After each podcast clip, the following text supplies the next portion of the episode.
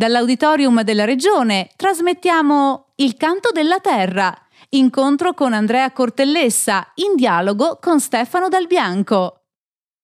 Diamo ancora il benvenuto agli autori eh, che eh, hanno dato vita assieme a Giovanna Frene, a Marco Munaro e a Nicola Gardini ieri sera una bellissima serata mh, mm, su Iper Zanzotto che ha questo questa iniziativa e questo gioco che ha pensato eh, Andrea Cortellesse, che accompagna i festeggiamenti per il centenario della nascita del poeta eh, lungo tutto quest'anno. E, mh, mm, e è stata davvero una bella serata eh, che eh, non finiva più e che non avremmo mai voluto che finisse. E, mh, mm, e oggi continuiamo nel nome del poeta a eh, presentare il libro che Andrea Cortellessa ha dedicato, pubblicato dalla Terza, Il canto della terra, in dialogo eh, con Stefano Dal Bianco. Mi raccomando, non suonatevele. e, e, un buon incontro. Al cospetto di Tito, vedo e speriamo si sieda presto anche lui.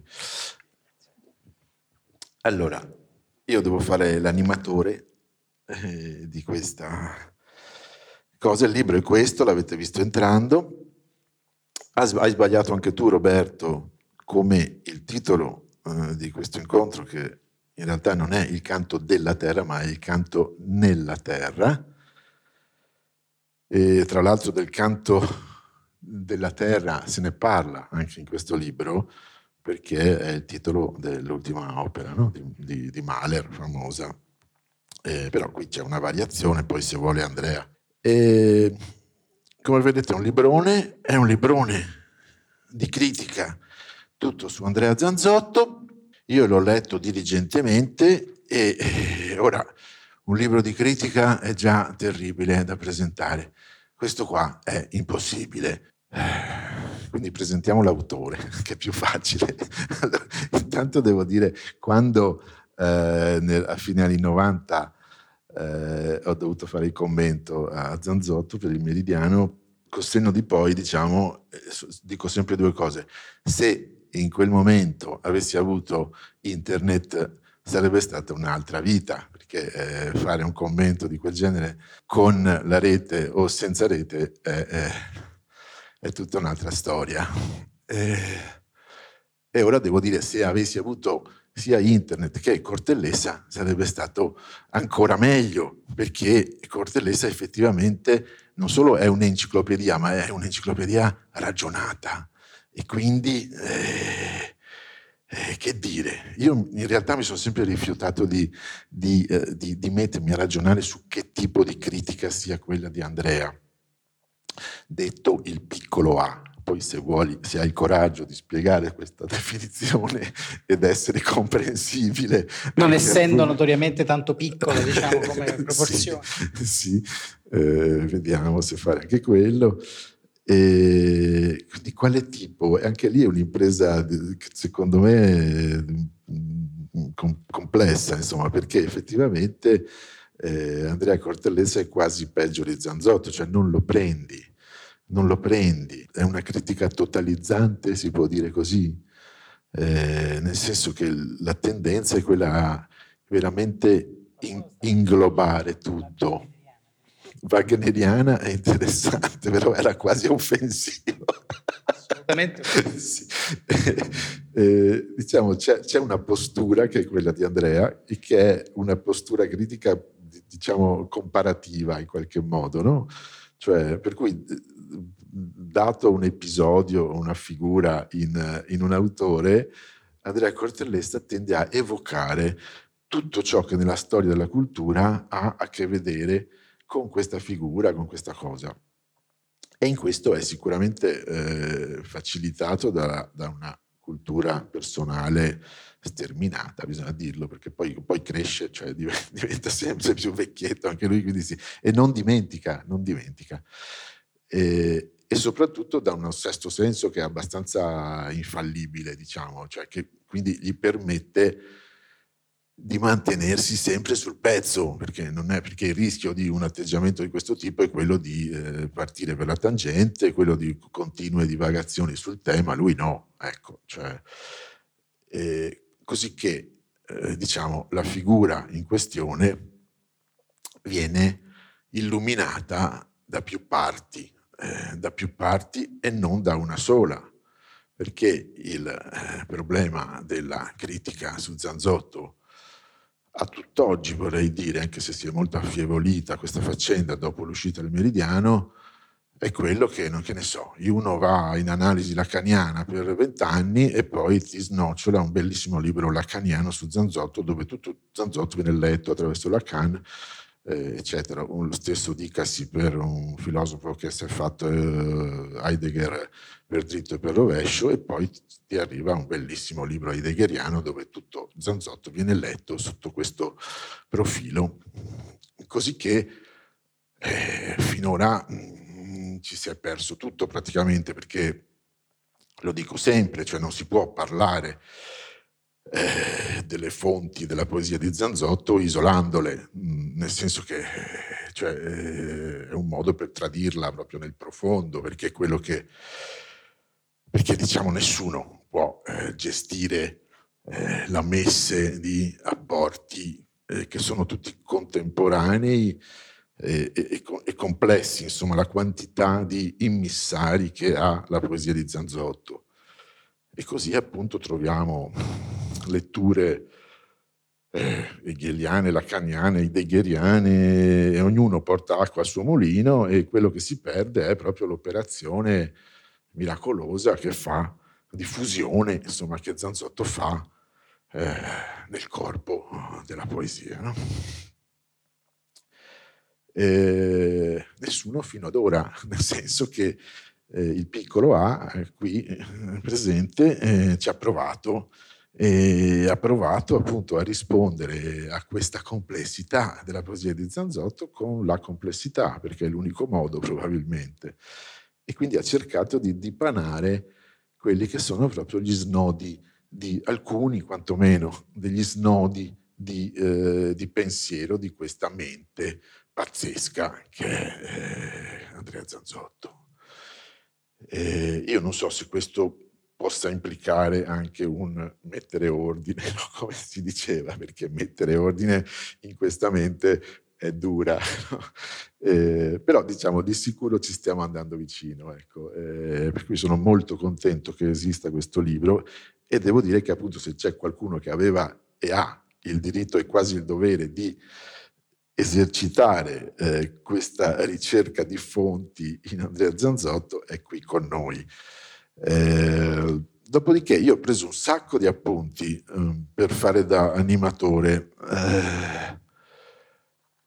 eh, non so da dove si possa partire, forse possiamo partire dal proprio raccontaci come è nato questo libro, eh, ne dici tantissime, le dici benissimo, che per cui insomma parola ad Andrea. Allora, eh, effettivamente questo è un libro come tutti i libri... Allora, parto da una premessa ancora precedente, cioè a un certo punto, quando stavo finendo di scriverlo, ho avuto un dubbio. Naturalmente c'era una contraente, c'era un vincolo che era quello del centenario, che come sapete verrà ricordato il 10 ottobre. E gli editori hanno bisogno di rispettare queste, questi appuntamenti ma non era solo un'esigenza commerciale o così di, di, immagine, era un'esigenza un po' più profonda che ha a che fare col dovere che noi abbiamo nei confronti di certe figure che ci hanno formato. E non c'è dubbio che retrospettivamente eh, la figura di Zanzotto, la frequentazione di Zanzotto, per me forse è stata la più formativa in assoluto Naturalmente tutti noi abbiamo avuto i nostri maestri, i nostri professori, i nostri fratelli maggiori, i nostri compagni, i nostri passeur. Ieri per esempio appunto nell'incontro che abbiamo fatto ho pagato giustamente il mio tributo nei confronti di Nicola Gardini che ancorché poco più anziano di me, tre anni più di me, però è stato quello che mi ha eh, come dire, costretto a leggere questo poeta, me l'ha detto in tutti i modi che non potevo non leggerlo, che era una cosa fondamentale e aveva ragione, quindi gli devo molto. Poi devo molto a Giulio Ferroni che comunque invitò Zanzotto nel 94 al suo corso, quindi io la prima volta che l'ho sentito parlare parlava di Dante, parlava del 25 del Paradiso, che è un luogo fondamentale per lui, eh, e quindi anche quello è stato un passaggio fondamentale. Ma al di là di tutto questo, devo soprattutto a lui, nel senso che poi averlo frequentato, averlo sentito tante volte, averlo letto, letto, riletto, riletto, riletto, anche senza che me ne accorgessi, in qualche misura mi ha condizionato. Mi ha... Cioè, se io penso alla letteratura in un certo modo, poco definibile, sfuggente, come diceva adesso Stefano, è perché eh, Zanzotto la pensava in quel modo. Io non, naturalmente non posso essere un suo clone, non posso essere un suo, una sua riproduzione perché non ho proprio le sue facoltà, non ho il suo talento soprattutto, però certe ossessioni, certi meccanismi ehm, nel rapportarsi con la letteratura credo che debbano soprattutto a, ad alcuni suoi meccanismi di pensiero, quello che io chiamo manierismo, per esempio, che non so se è un termine giusto, eh, sicuramente molti non lo amano, eh, però per me eh, condensa appunto questo strano combinato disposto di ammirazione e devozione nei confronti della tradizione, e contemporaneamente la necessità di prendere le distanze, di metterla in discussione, di sabotarla, di eh, alcune volte anche eh, insultarla o inveire contro di essa. Sono due meccanismi perfettamente speculari che non, nella mia testa non possono mai stare l'uno senza l'altro. E ogni volta che, che appare anche a me stesso un meccanismo di devozione, anche nei confronti di Zanzotto, istantaneamente, istintivamente appare il suo contrario, appare ehm, il riflesso condizionato di vedere il limite. Ieri Stefano mi diceva una cosa giusta che, che dal suo punto di vista non va bene, perché dobbiamo essere sinceri, e cioè che secondo lui è sbagliato il fatto che un mio meccanismo tipico è che io prendo l'affermazione di qualcuno, quell'affermazione non mi convince, non mi torna, e io mi appoggio sull'affermazione di questo qualcuno, magari che io ammiro, e che però in quel caso non mi convince. E quindi io devo dire il contrario, lo devo contraddire, perché questo contrappunto, contrappunto bestiale alla mente, eh, è, è, qualcosa che, che, stimola il mio pensiero, che mi, mi, mi, fa reagire. Cioè il mio pensiero è reattivo, proprio perché io non sono un poeta, non sono uno scrittore. Quindi se io non ho il pensiero di un altro, se non ho l'opera di un altro, se non ho l'effato di un altro, non riesco a dire una cosa mia. Se invece ho quel punto d'appoggio, riesco anche a dire una cosa presuntamente originale, ma che senza quel punto d'appoggio non, non nascerebbe. Sì, vabbè, dopo ti do botte in privato, perché non è esattamente così. Comunque vai. Comunque, eh, allora succede questo, che io frequento Zanzotto, eh, beh Stefano lo, da, lo frequentava da sempre, ma io l'ho frequentato più intensamente a partire dal 98, perché Uh, feci il mio primo libro, avevo 30 anni, che era una raccolta di poesie, eh, poesie poeti italiani nella Grande Guerra, eh, che terminava, si concludeva con Rivolgersi agli ossari, che è una bellissima poesia del Galateo in Bosco che parla appunto della Grande Guerra. E, e, e, quindi il libro si concludeva così e glielo mandai, glielo feci avere e lui mi mandò un biglietto e mi disse di andarlo a trovare, cosa che feci subito. E quella volta io ho trovato proprio non lo riesco a definire un maestro, perché se tu lo definisci un maestro è come se implicitamente uh, affermassi di poter essere un discepolo. Io non, non lo sono. Eh, non lo sono nel senso che non, non, faccio il suo stesso mestiere e che non, non posso neanche essere un, appunto, un 64esimo. Quindi come lo devo definire? Lo devo definire, eh, Villalta lo definisce un nume. Ecco sì, forse un nume. Cioè, da quel momento in poi la poesia è stata quella cosa lì. Con, a tutto, tutto ciò che di bello, di grande eh, attribuiamo alla poesia eh, e associamo alla poesia, ma anche con tutto ciò che di nevrotico, di ossessivo, di, di maniacale eh, associamo alla poesia. E lui era entrambe le cose al massimo grado. Ambivalente. Era, era l'uomo, l'uomo, l'uomo più complesso che io abbia mai conosciuto eh, il, Stefano diceva no, perché tu hai fatto un libro molto complesso che mima la complessità del suo oggetto, sì, è vero. Ma se io sono un po' complesso e penso, temo di esserlo, è perché a un certo punto è così, lì lui ti autorizza, cioè ti fa vedere che quella complessità raggiunge dei livelli di, di densità, di profondità, di polimorfità tale polimorfismo, scusate, eh, che tu dici, beh sì, forse io mi contraddico, però mai quanto lui. ecco, questa, questa forza che lui aveva nel tranquillamente, senza esibizionismi, mostrare la complessità dell'animo umano, la profondità delle contraddizioni dell'animo umano, beh, questo è stato esemplare. Poi, appunto, io non faccio il suo mestiere, non ho il suo talento, però umanamente quella cosa lì effettivamente mi, molto, mi, ha molto colpito, mi ha molto condizionato. Beh, una delle cose belle del leggere questo libro è che dentro c'è proprio Andrea Cortellessa, cioè no, non, non, è un libro freddo, è un libro di uno che le dice così come sono, papali papali, e che entra e si capisce che c'è una partecipazione rispetto all'oggetto, sicuramente delle volte veramente commovente vorrei dire, insomma, eh, c'è qualcosa effettivamente di tutto ciò che concerne Andrea Zanzotto che effettivamente è perfetto per eh, la, la tua visione, no? che è quella di mettere insieme le cose, no? di stare, di stare un, un, con un piede di qua e un piede di là, no? che è, è la cosa grossa che comunque eh, volenti o nolenti, bisogna riconoscerti, no? Cioè non c'è nessun altro che stia facendo questo lavoro di mettere insieme eh, le varie parrocchie che ci sono in poesia italiana, anche fra i giovanissimi, eh, con questa attenzione che c'hai, insomma, questo delle volte fai girare le scatole, però cioè, eh, niente da dire su questo, no? Eh, racconto la cosa del piccolo A? Se ce la fai, se no soprassediamo, facciamo un argomento più facile. No, per, ecco. farla, no, per farla, molto breve, non, non, non, entro nell'aspetto tecnico della questione, anche perché non sarei in grado. Eh, allora, una delle componenti del pensiero di Zanzotto, ma anche della conversazione di Zanzotto, è appunto la psicanalisi, e in particolare la psicanalisi lacaniana.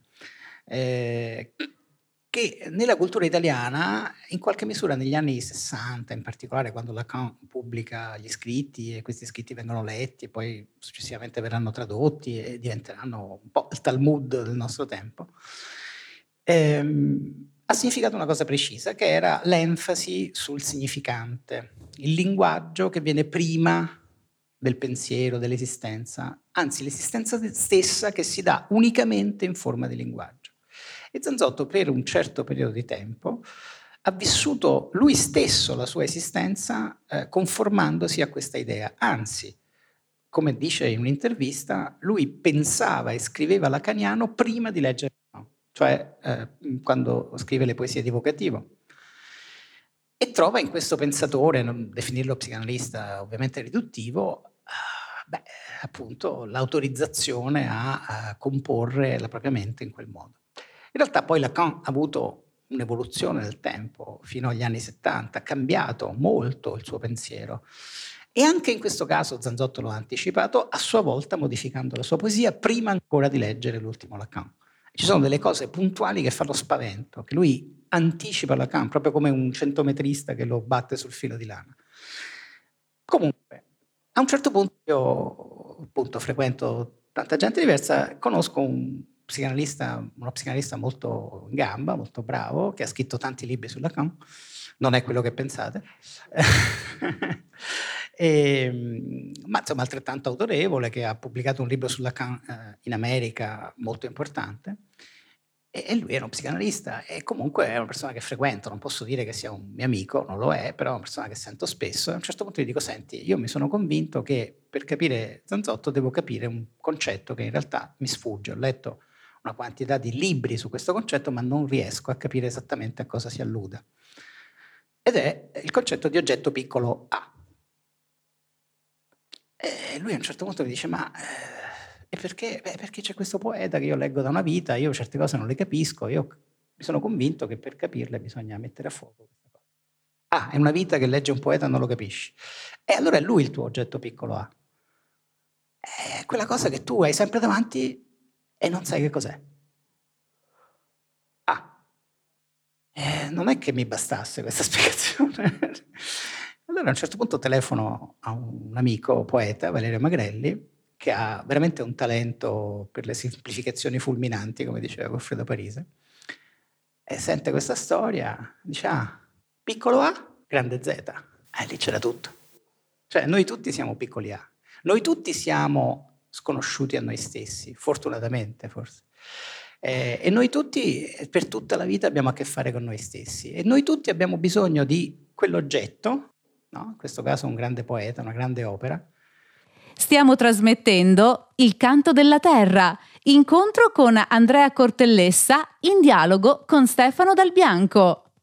Che è la nostra pietra, no? il nostro punto d'appoggio, nostro, la nostra sponda, sponda al sole il nostro tentativo di utilizzare qualcosa, ti aggrappi a qualcosa nel marasma, dice c'è questo, questo ha valore, questo ha significato, non, non, ha valore solo per me, non ha significato solo per me, quindi probabilmente ha veramente un valore oggettivo. Allora noi dobbiamo appiccicarci, appigliarci a questa cosa e utilizzarla per tirarci su dalla palude per il codino dei capelli.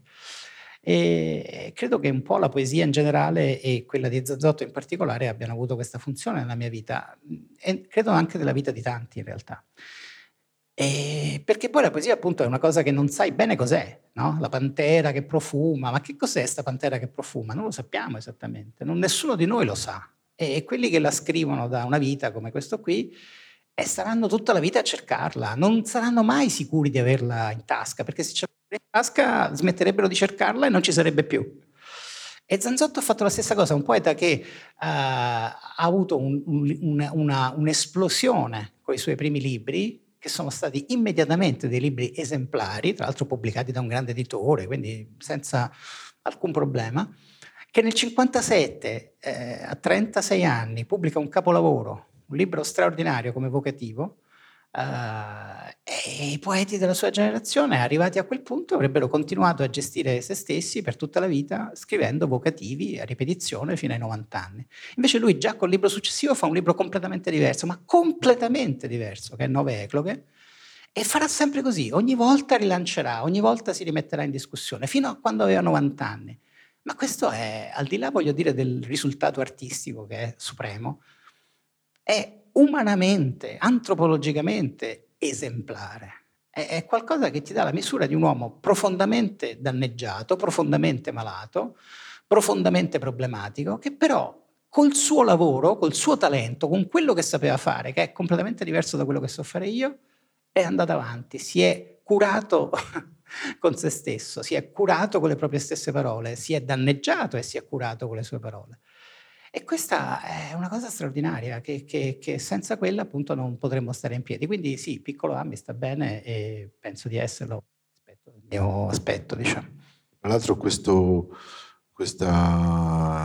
andazzo a, a, forte diacronia, come si dice, no? del, del, poeta de, che in ogni libro va avanti in quel modo che dicevi, peraltro non è eh, che arriva così, è pianificato, cioè lui cioè è una cosa totalmente cosciente e eh, gestita a livello di ventenni, cioè no?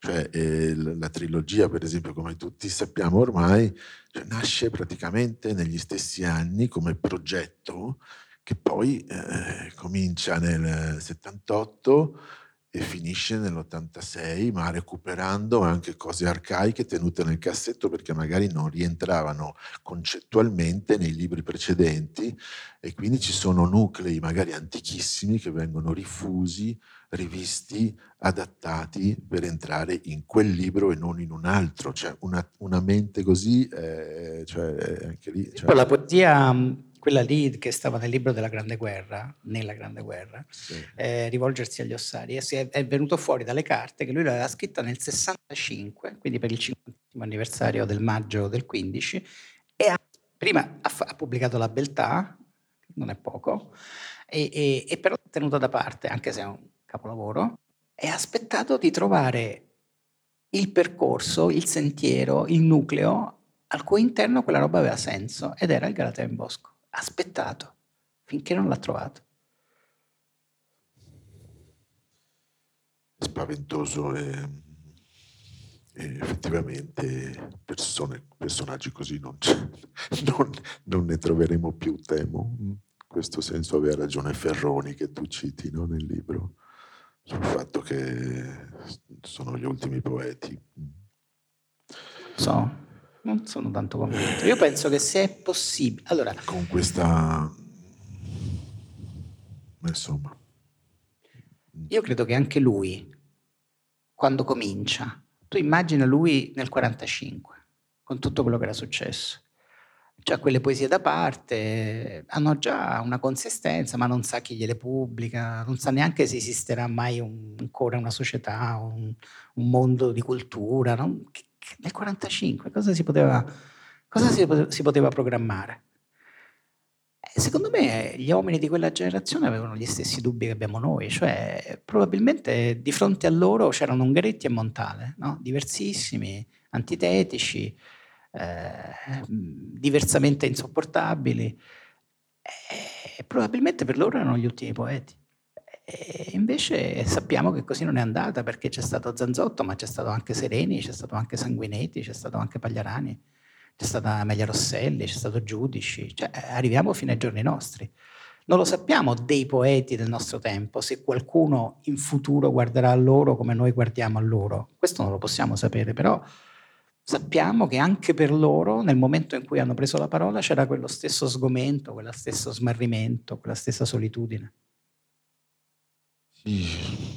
Può darsi, ma questa mente qua non la troviamo. C'è questa capacità di pianificare e questo assommare, che ne so, l'intelligenza più sottile con la memoria più acerrima, cioè questo tenere insieme tutto. eh, ce n'è uno per secolo, insomma, no? Cioè, o forse neanche, non lo so. cioè. E, vabbè, inutile che stiamo a dire il ruolo di Zanzotto quale sia, insomma. Comunque volevo anche dire una cosa, diceva prima Stefano un po' giocando che avrebbe avuto bisogno di un libro come questo, in realtà Stefano appunto senza internet, col conforto della presenza del poeta, cosa che io molto gli ho invidiato, però lui ha fatto un lavoro davvero senza il quale questo non sarebbe stato concepibile e bisogna dirlo, non solo perché siamo qui a farci complimenti a vicenda, ma perché è vero che è appunto il commento del meridiano. Tant'è vero che uno degli obiettivi di questo libro era proprio quello di leggere eh, le ultime raccolte, quelle che nel Meridiano non ci sono. Nell'Oscar, nel- quello che noi chiamiamo Oscarone, ci sono, c'è l'introduzione di Stefano, ma non c'è un commento ancora, spero che Stefano lo farà.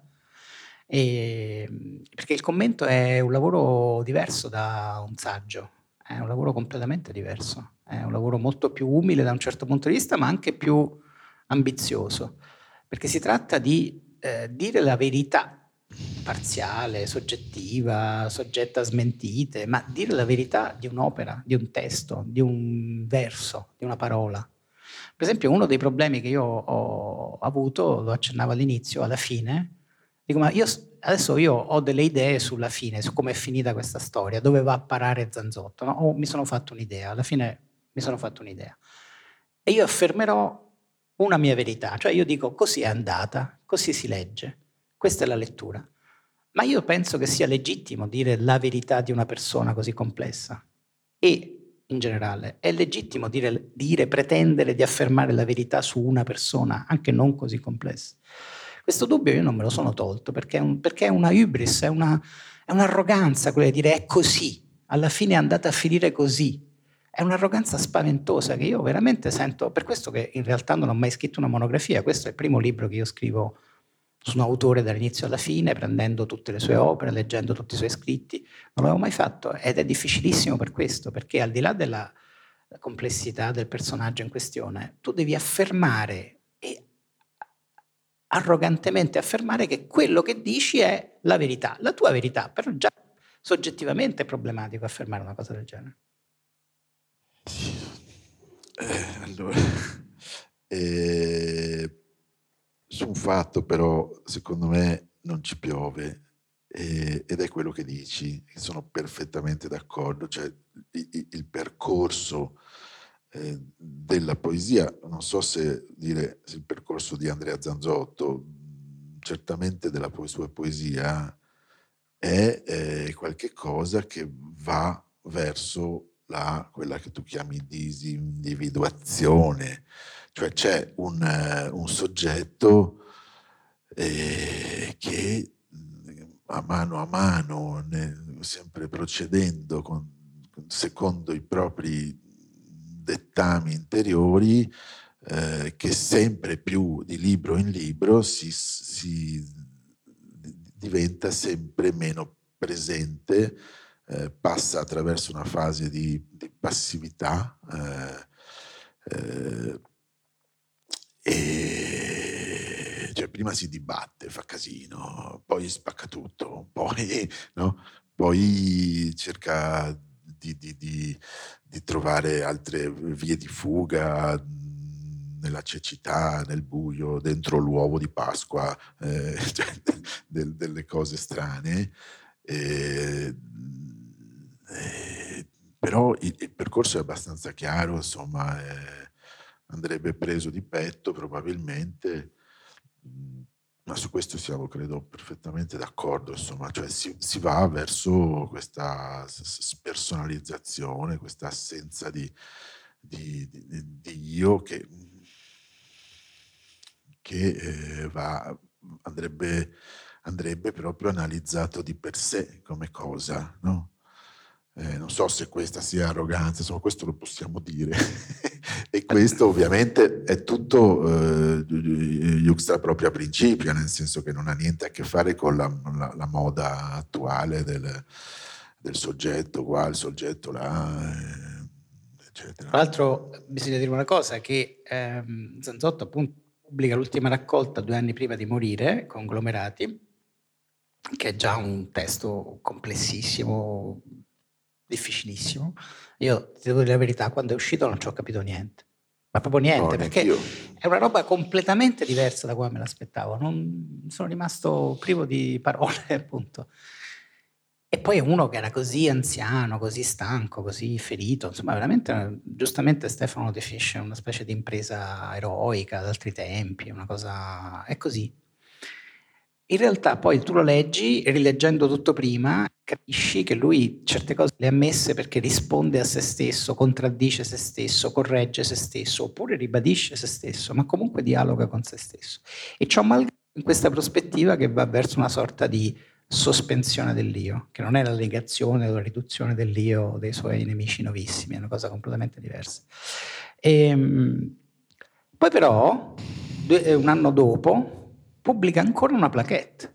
Sono nove poesie che si chiamano Il vero tema e tra l'altro adesso è uscito il libro che verrà presentato domani pomeriggio dal suo curatore Francesco Carbognin eh, che raccoglie le poesie disperse dove c'è anche questa plaquette, Il vero tema, si intitola Il vero tema. Tra l'altro vero tema con la V maiuscola e con la T maiuscola. Non so se è un caso tipografico, però è così. E qual è il vero tema? Tu leggi queste nuove poesie, sono ancora più strane, ma sono proprio strane. E, e che cosa c'è dentro? Non è semplice rispondere. E io mi sono fatto l'idea che lui lì stia semplicemente parlando della sua stessa morte. È la sua morte. E il vero tema della vita è la morte. Adesso è facile citare Heidegger, però è così. Eh, però la morte, se tu in vita, negli ultimi anni della tua vita, sei riuscito ad arrivare a questa condizione di sospensione dell'io, che cos'è la morte? È un'esperienza terrorizzante? O come da giovane un'esperienza estatica, lui fant- aveva delle fantasie di morte, appunto il canto nella terra eh, sarebbe quella poesia fuisse di vocativo dove lui si descrive morto, sepolto, e però ciò malgrado ancora parlante, ancora cantante, che è una roba straordinaria scritta a 30 anni. Quindi la morte, quando lui era giovane, era un'immagine esorcistica, era una sorta di, di, di, di così, di fantasia eh, narcisistica e comunque assolutamente non eh, immanente. Poi lui racconta che la morte l'aveva vista da vicino perché le sue sorelline erano morte quando lui era bambino, ma la morte della sorellina non è una morte propria, è tutto diverso. E quindi questa morte invece quando lui comincia ad avere 88-89 anni si avvicina vera, con la faccia che ha. Eh, bisogna farci conti. Eh, non è che tanti autori hanno fatto in tempo a farci davvero i conti, lui ci è riuscito e questi testi non so neanche se sono belle poesie, non, non so rispondere a questo interrogativo. però sono testi unici, non, non, non, se ne conoscono altri. L'unico termine di paragone che mi viene da fare è con la poesia più famosa della nostra letteratura, che è L'infinito di Leopardi.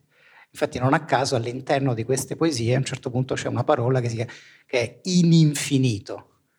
Cioè già infinito è una parola, come dicono quelli bravi, è una parola valigia, no? Cioè che contiene al suo interno il finito e nega il finito essendo infinito. Ma se noi immaginiamo l'ininfinito, questa parola ha dentro il finito e l'infinito e nega l'una e l'altra. E dove va?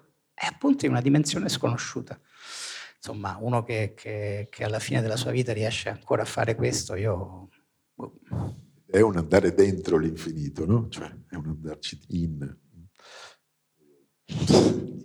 Ecco, no, una cosa sul titolo, appunto, il canto nella terra. Adesso sì, chiaro che alludo appunto a Mahler, perché anche Mahler, anche se è morto a 50 anni, in quel testo, in, quella, in quel canto, effettivamente si confronta con la propria stessa morte. Questa è un po' l'analogia.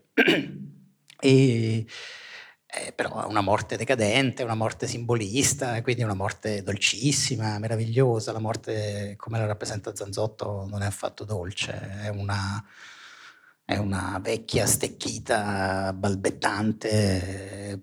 Eh, lui cita appunto una poesia di Parisi, no? la, la, la, magra lady dell'universo, la morte, la magra lady dell'universo. Effettivamente è un personaggio suggestivo, seducente, come la sirena del Purgatorio di Dante, che però in realtà si mostra qual è un mostro assetato di sangue.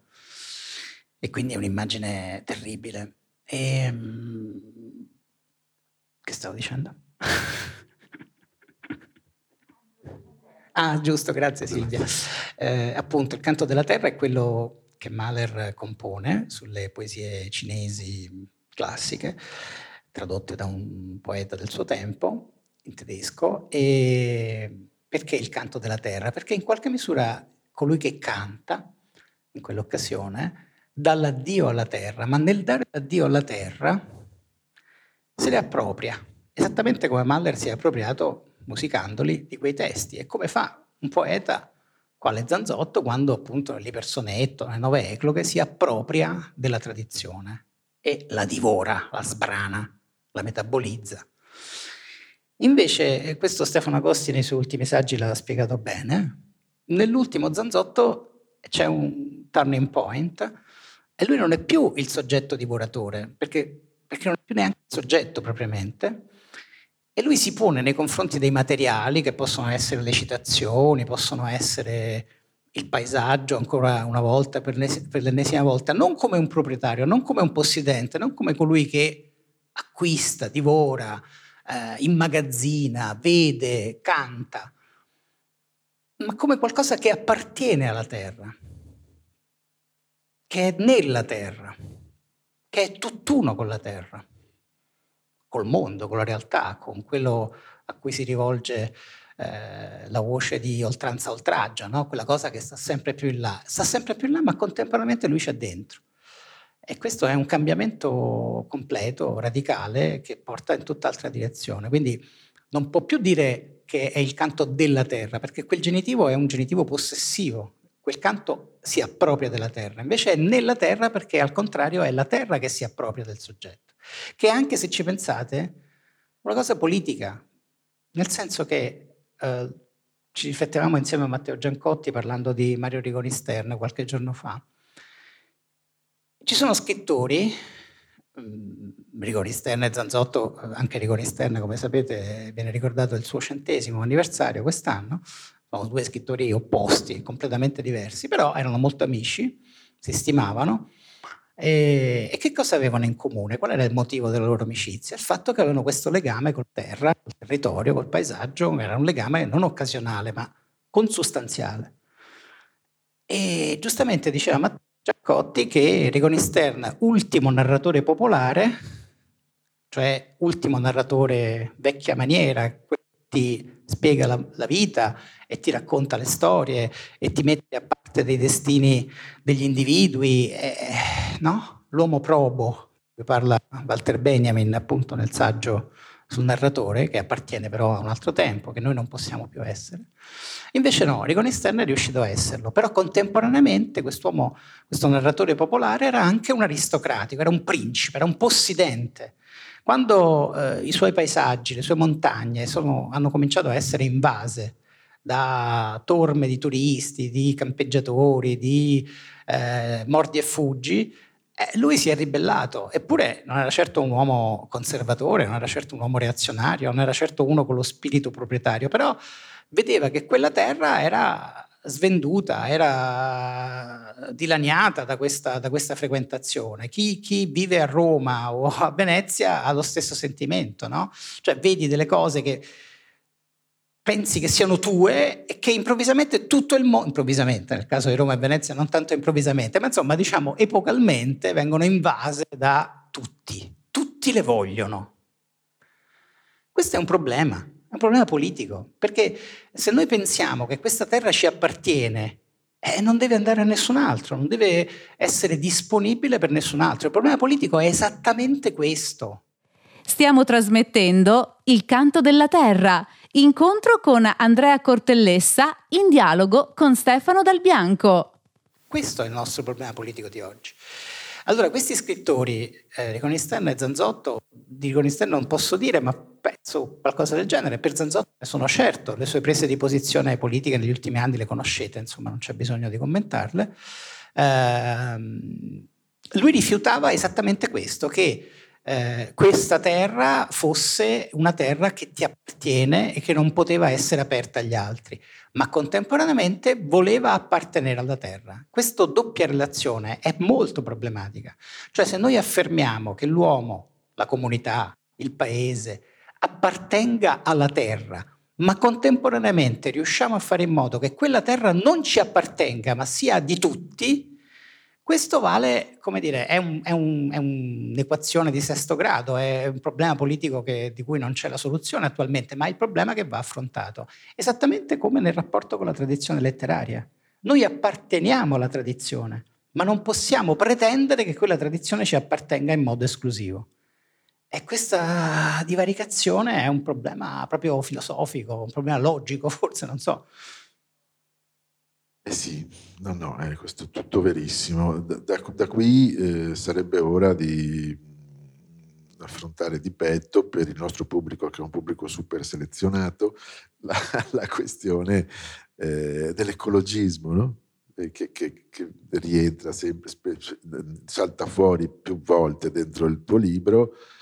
Eh, cioè siamo capaci di spiegare a questo pubblico perché a quelli che conoscono la poesia di Zanzotto eh, dà sempre più fastidio questa parola eh, nel caso del nostro eh, e questo uso insomma che, che, si fa della poesia di Zanzotto come poesia ecologica. A me mi fumano le orecchie ogni volta e, l'antropocene e cioè, non, un uso apparentemente legittimo perché è quello che fa, eh, eh, che ha sempre fatto probabilmente, ma, ma, non è del tutto corretto mh, mm, perché è, è, ci è molto chiaro che la poesia di Zanzotto fa ben altro e ben di più che denunciare una devastazione eh, paesaggistica. Ok, eh, tu ce la fai a fare... Eh, Partiamo, partiamo da, da beh, i vecchi professori di una volta no, eh, usavano delle metafore molto brutali e dicevano eh, il poeta. Che cos'è il poeta? Il poeta è uno che vive, mh, mm, fa le sue cose, ha le sue idee politiche, gira, mm, vota, mm, prende delle scelte, ha dei gusti sessuali, ha dei gusti alimentari. È un uomo, è un essere umano. Però è anche un'altra cosa, è il portatore di una lingua, il portatore di un'opera e quell'opera prescinde dalla sua individualità biografica. In realtà non è così, lo sappiamo che le due cose sono collegate in tutti i modi, a filo doppio, triplo, quadruplo, però qualcosa di vero in questa impostazione c'è, perché se voi analizzate, se voi leggete le prese di posizione pubbliche di Zanzotto come cittadino, per esempio in quel bellissimo libro intervista che gli ha fatto Marzio Breda, in questo progresso scorsoio, fin dal titolo, Eh, lui è un uomo che prende delle posizioni molto precise su alcuni temi che gli sono particolarmente cari, che hanno a che fare appunto con la devastazione dell'ambiente. Sono temi che lui peraltro con, cominciava a, a toccare nelle, nei suoi interventi, nei suoi saggi già negli anni 60. No? Pri- il primo articolo che lui pubblica sul Corriere della Sera, quindi con un investimento anche strategico, è Il Veneto che se ne va, eh, che è stato raccolto appunto da Giancotti in questo libro bellissimo e utilissimo che si chiama Luoghi e paesaggi. E quindi lui questa roba ce l'ha in mente da molto prima che diventi di moda o d'attualità o così urgente come è oggi. No? È quello che lui vede col boom economico, è la sua terra che viene devastata, che perde i connotati, che non, non si orienta più, non si sa più dove sono le cose, cambiano nome, cambiano segno, cambiano significato. Spaesamento. Lo spaesamento. Lo, lo, chiami tu o lo chiama lui? Lo chiama lui e tu lo lui, riprendi. Non, non, so se lui lo usa questo termine, però è un termine che ha avuto diffusione, insomma si è molto diffuso, no? lo spaesamento che eh, no, nel, nel, linguaggio denotativo è quando tu non ti orienti, ma poi lo spaesamento è quando proprio ti cambiano il paese, no? che non è più quello. Eh, e lui effettivamente nelle sue interviste, nei suoi interventi, lo sappiamo, nell'ultimo periodo della sua vita, negli ultimi dieci anni della sua vita, praticamente non c'era giorno che non facesse un'intervista, una presa di posizione, una battaglia, una petizione, ma questo riguarda il cittadino, riguarda l'essere umano cittadino che aveva delle responsabilità, che sapeva di essere ascoltato, e questo è molto importante, e che a un certo punto, secondo me, consapevolmente, scientemente, ha preso il suo universo espressivo, ha preso i suoi contenuti, ha preso il suo mondo e lo ha adoperato per fare una battaglia politica. Eh, Primo Levi negli anni 70 fece un'intervista che è sconvolgente secondo me. Lui a un certo punto era intervistato da un ragazzo di 15 anni. È un'intervista che gli fece un ragazzo di 15 anni che poi morì pochi anni dopo in un incidente. Però era evidentemente un ragazzo prodigio, molto sveglio, che aveva letto tutti i suoi libri e lui è contento di fare questa intervista. A un certo punto dice io mi sono, io mi sono usato come strumento, perché io vedo la minaccia di un nuovo fascismo e quello che io ho vissuto, la, la, mia vita, la mia opera, la uso come uno strumento politico contro questa cosa che non mi sta bene. Secondo me Zanzotto non, forse non l'ha concepito con questa lucidità, però ha fatto la stessa cosa, cioè a un certo punto ha preso il suo mondo, ha preso le sue ossessioni, le ha semplificate, le ha rese slogan e le ha usate nella sua battaglia, che era una battaglia che lui sentiva e che tra l'altro è una battaglia in gran parte condivisibile. Ma la sua poesia è un'altra cosa. La sua poesia è infinitamente più complessa. Proprio su questi temi della terra, e questo libro parla di questo fondamentalmente, del suo rapporto con la terra, intesa come tradizione, ma intesa come geologia, come materia, come eh, sedimento terrestre, è un rapporto talmente ambivalente, talmente scivoloso, talmente complicato, talmente contraddittorio, contraddittorio sincronicamente, nello stesso momento lui è, eh, cambia, ma poi a, a, a, la sua opera va avanti 60 anni, se non 70, è chiaro che ha cambiato opinione su tante cose, lo dice apertamente. Allora ridurre la sua poesia, non la sua battaglia politica, quello è un altro discorso, ma la sua poesia, ridurla a uno strumento, noi, uno strumento di lotta politica, questo è inaccettabile, questo è, eh, no, non è permesso. Lo può fare lui quando decide di farlo se decide di farlo, ma noi non possiamo farlo se, siamo, se, siamo, se teniamo a questa poesia, se, se crediamo che questa poesia abbia un valore ulteriore. No? Per esempio c'è una frase che viene ripetuta a ogni piesso spinto, è la, la, frase di Zanzotto che viene ripetuta di più in assoluto sul web. Se tu fai una statistica de, delle citazioni di Zanzotto sul web, questa batte le altre 101. Quando lui dice in un'intervista, poi l'ha ripetuto in tante occasioni, una volta c'erano i campi di sterminio, ora c'è lo sterminio dei campi ed è la stessa cosa. È una frase che ha un'efficacia retorica evidente, no? infatti funziona sul web. Perché? Perché semplifica drammaticamente un ragionamento molto scivoloso, molto complesso, che nella fattispecie eh, Zanzotto riprende da un saggio abbastanza celebre, curioso che tanti anche intellettuali che ripetono questo slogan non se ne accorgano, che è di Heidegger. Heidegger in una, eh, in una conferenza degli anni 50 a un certo punto dice questa cosa qui, che eh, l'industrializzazione dell'agricoltura in particolare, eh, la, la, la, l'aumento della produttività dei campi, eh, la loro exploitation, come dicono gli americani, cioè appunto l'uniformazione delle colture, l'abbattimento della biodiversità, eh, le, lo sfruttamento estensivo de, degli appezzamenti, la meccanizzazione dei processi, gli sterilizzanti, i fertilizzanti, tutta questa roba qui aumenta ovviamente il prodotto a, livelli a dismisura, però snatura la terra, no? la distrugge, la, a, a, gioco lungo appunto la perde, non, non ha più quel significato, tant'è vero che appunto i paesaggi dell'infanzia di Zanzotto adesso sono ricoperti di, di, di, di vitigni industriali e lui no, questa cosa non, non, la poteva accettare perché appunto offendeva la sua memoria, offendeva la sua identità. E dice Heidegger, è esattamente come i campi di concentramento. I campi di concentramento nazisti erano fondati su una industrializzazione dell'omicidio, no? una serializzazione dell'omicidio, eh, che segue simmetricamente la stessa logica della meccanizzazione agricola. Zanzotto cita questa questa cosa di Heidegger in un testo che tra l'altro è compreso nel Meridiano, quello che è sul presente remoto, lo cita, quindi evidentemente lo conosce, ma poi insomma aveva letto tutti i libri naturalmente. E quindi è chiaro che la sua frase, la sua, il suo calambur viene da Heidegger. Però poi Heidegger che cos'è? Era nazista, è stato rettore dell'Università di Friburgo, era complice di quel sistema che lui stigmatizzava dopo la guerra. Tant'è vero che poi gli, fa, gli fanno un'intervista una celebre intervista dove finalmente lo mettono di fronte alle sue responsabilità, questa intervista uscirà postuma e lui dice una serie di cose improbabili cercando di giustificarsi. E recentemente, dopo la morte di Zanzotto, sono stati pubblicati, lo sapete, i quaderni neri, no? che sono gli appunti privati che lui teneva, ma che comunque aveva destinato alla pubblicazione postuma, dove a un certo punto, nel 1942, Heidegger dice che gli ebrei sono i colpevoli eh, perché loro sono i eh, portatori di un atteggiamento razionalistico, illuministico, cosmopolitistico, appunto sganciato dalla terra, sganciato dalla tradizione. Sono i colpevoli di, mecca- di questa meccanizzazione del mondo, di questa industrializzazione del mondo. E aggiunge, e quindi la loro è una autodistruzione. Quindi questo che vuol dire in questa frase? Questa è una frase testuale di Heidegger. Lui nel 1942 sapeva esattamente cosa stava succedendo nei campi di sterminio e diceva che era colpa degli ebrei. A voi pare che Zanzotto potesse accettare eh, di mutuare il pensiero su questo argomento di uno che diceva queste cose, che scriveva queste cose, che pensava queste cose?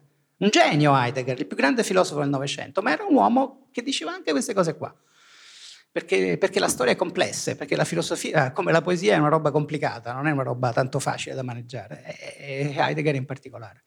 Eh, quindi è chiaro che questa frase gli è venuta male, è una frase che nasce male, è una frase che non va bene, non va ripetuta, bisogna metterla tra parentesi, è un infortunio, anche Zanzotto li ha avuti, come tutti noi naturalmente eh, gli è scappato di mano, no? eh, eh, gli è venuta una, una frase che, che, funziona, che ha una efficacia retorica evidente, ma che ha un sottotesto, ha un, ha un, ha un sottinteso, ha un, un, retroscena che lui tra l'altro ignorava in parte e che è inaccettabile perché è una cosa che non si può dire.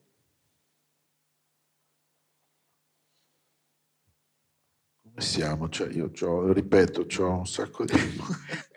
Se anche qualcuno vuole fare domande a te o a me. Se avete, ah, siccome abbiamo qui l'enciclopedia, cioè, eh, eh, eh, si può fare domande. So che tu appunto tieni molto a quest'ultima parte del libro e c'hai ragione perché insomma è la più faticosa sicuramente da scrivere e è quella in cui avanzi delle ipotesi. Una di queste eh, molto bella che ti ho detto anche ieri sera era questa qua del, del, del, del parallelo di questi haiku no? che Zanzotto scrive intorno all'84 in un inglese, come sapete, molto terra-terra. E, e in un inglese stranamente completamente pacificato. No, eh, E tu fai questo bellissimo paragone che in effetti è sacrosanto, secondo me, con le poesie della follia cosiddetta di Hölderlin nella torre. E, e, sì, e, niente. Allora, no, non ne abbiamo già parlato in realtà, cioè di questo cambiamento no? Del paesaggio uh, che c'è da Meteo in poi, dal 96, negli ultimi tre libri. Eh, sta suonando mezzogiorno. Eh,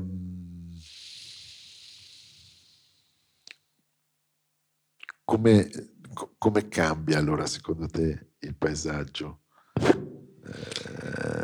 Stefano nell'introduzione al famoso Scarone eh, lancia questa definizione che appunto come tutte le semplificazioni fulminanti è preziosa, la trilogia dell'oltremondo. Perché l'oltremondo? No? Meteo, sovrimpressioni e conglomerati. C'è la trilogia precedente che è la trilogia del mondo. Galateo in Bosco, Fosfeni, Idioma. Tutto il mondo. In quel, in quel eh, quanti saranno chilometri quadrati? In quei, so, 150, 200 chilometri quadrati in realtà c'è il mondo il mondo inteso come tutto, come tutto il contrario di tutto, come tutti i paesaggi, come tutti i luoghi. In quei luoghi di quel pezzo di Veneto c'è tutto il mondo. È vero, è proprio così, è un miracolo, ma è così. Invece nella seconda trilogia eh, quel mondo non c'è più. Appunto è stato fatto a pezzi, è stato devastato, è stato rinnegato, è stato cancellato. Tant'è vero che lui in Ligonas scrive paesaggio con la barra sopra, perché appunto se lo ricorda, no? il paesaggio è un'immagine mentale, però non lo vede più, è diventato invisibile, è stato cancellato. Quindi è una, in termini retorici una preterizione, cioè noi continuiamo a sapere che c'è una cosa, ma questa cosa non è più valida, è stata negata. E, e appunto è l'oltremondo, perché non solo il mondo non c'è più, ma non c'è più neanche quel soggetto che poteva entrare in un rapporto dinamico, psichico, esistere psichicamente, invocativo, col mondo. Eh, questa artificiosa terra carne era il fatto che la sua mente era fatta della stessa materia del paesaggio che descriveva.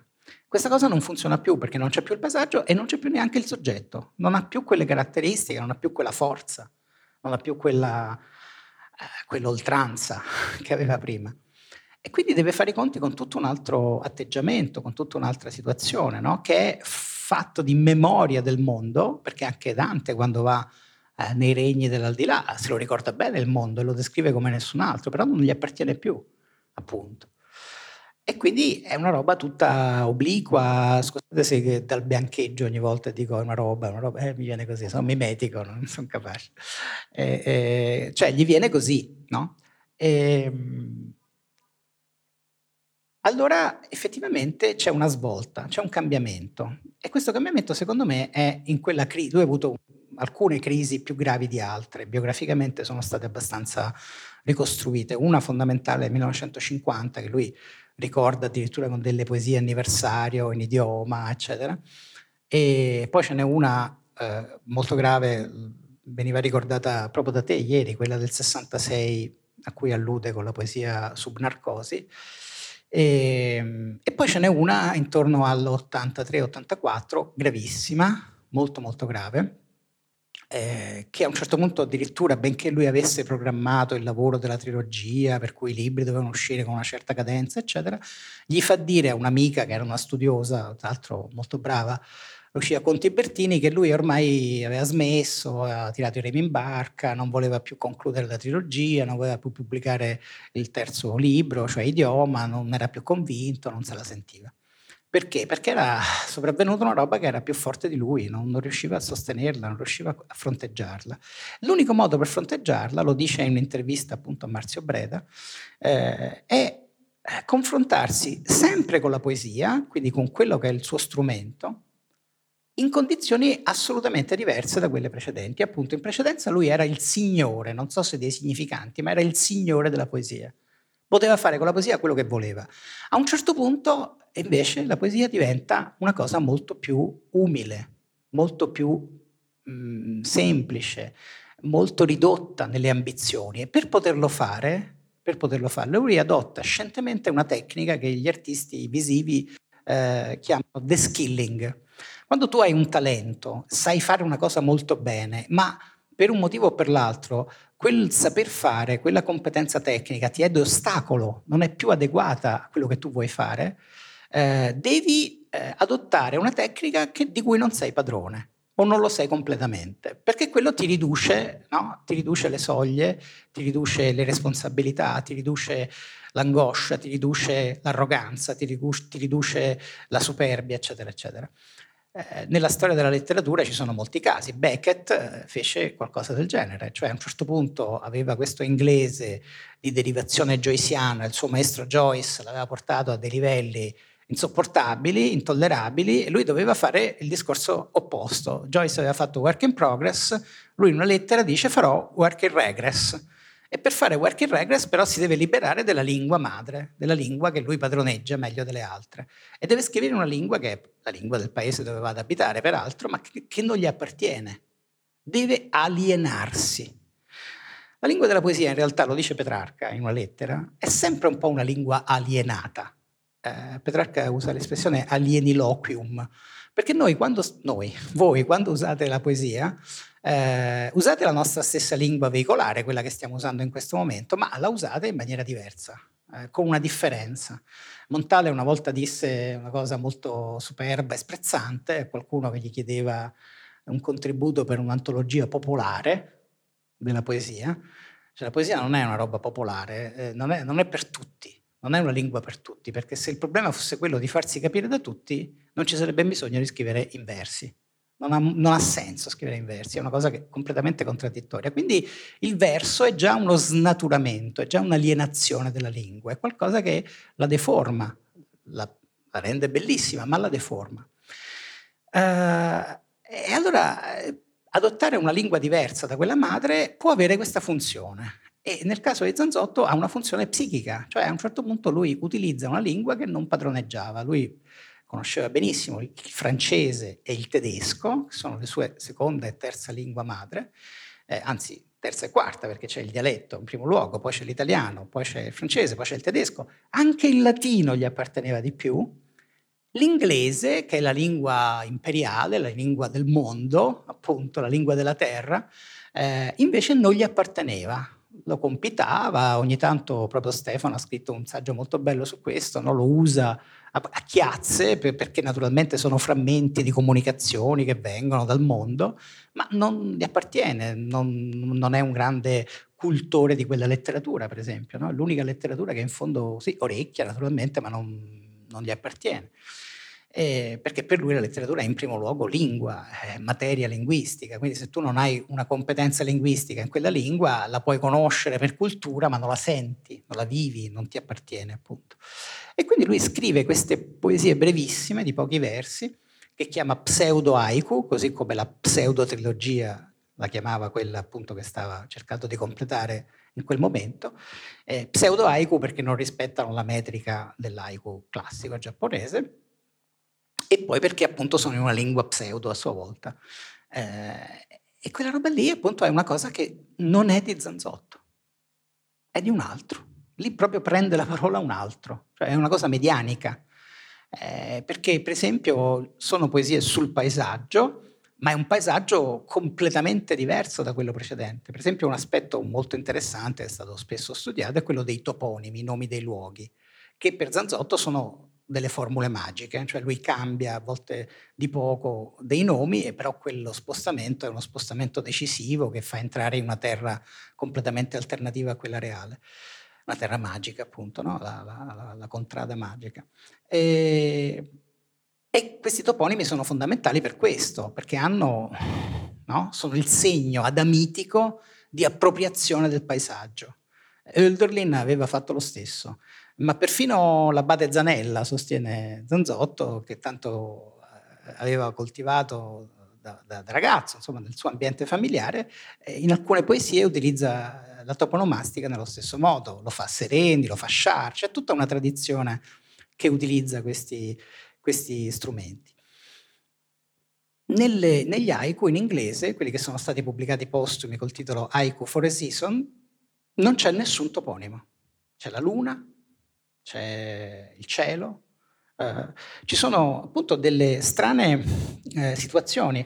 Negli stessi anni lui fa delle ceramiche che in questo momento sono esposte alla Fondazione Querini Stampaglia di Venezia e trascrive in italiano eh, alcuni di questi haiku eh, con dei disegni, con dei disegnini eh, ecco, questo è un ulteriore deskilling perché appunto lui sì, aveva evidentemente un certo talento per il disegno, i disegnini sono presenti in tanti suoi componimenti, ma non era un artista visivo evidentemente. Quindi doppio deskilling, no? da un lato le poesie sono scritte in inglese in origine, dall'altro lui le copia su queste formelle di ceramica eh, e ne fa degli oggetti materiali. No? E dentro appunto eh, ci sono i fiori, ci sono le piante, ci sono i monti, ma non ci sono nomi di luoghi per niente, non c'è nessuna individuazione, non c'è nessuna appropriazione linguistica del territorio, del paesaggio. Semmai il contrario, appunto, è, è l'io che si apre completamente, si devolve, si decanta, si deversa, come aveva detto in Fuisse, eh, al paesaggio. Eh, e da lì appunto nasce tutta un'altra poesia, che è una poesia della riduzione, una poesia della essenzializzazione, della semplificazione. Hölderlin, che è stato il grande modello, il grande punto di riferimento, persecutorio, terrorizzante, eh, schiacciante riferimento per tutta la sua vita, Hölderlin ebbe lo stesso destino, perché quando andò a finire nella torre, nella famosa eh, casa di Tübingen, in cui venne ospitato per gli ultimi 36 anni della sua vita, eh, smise di scrivere, eh, smise di viaggiare, che era l'altra cosa che gli piaceva, e, e, visse questa che appunto un filosofo del nostro tempo, Giorgio Agamben, ha chiamato vita abitante, in cui c'è solo la vita quotidiana, c'è solo i, i piccoli gesti della nostra quotidianità più elementare. No?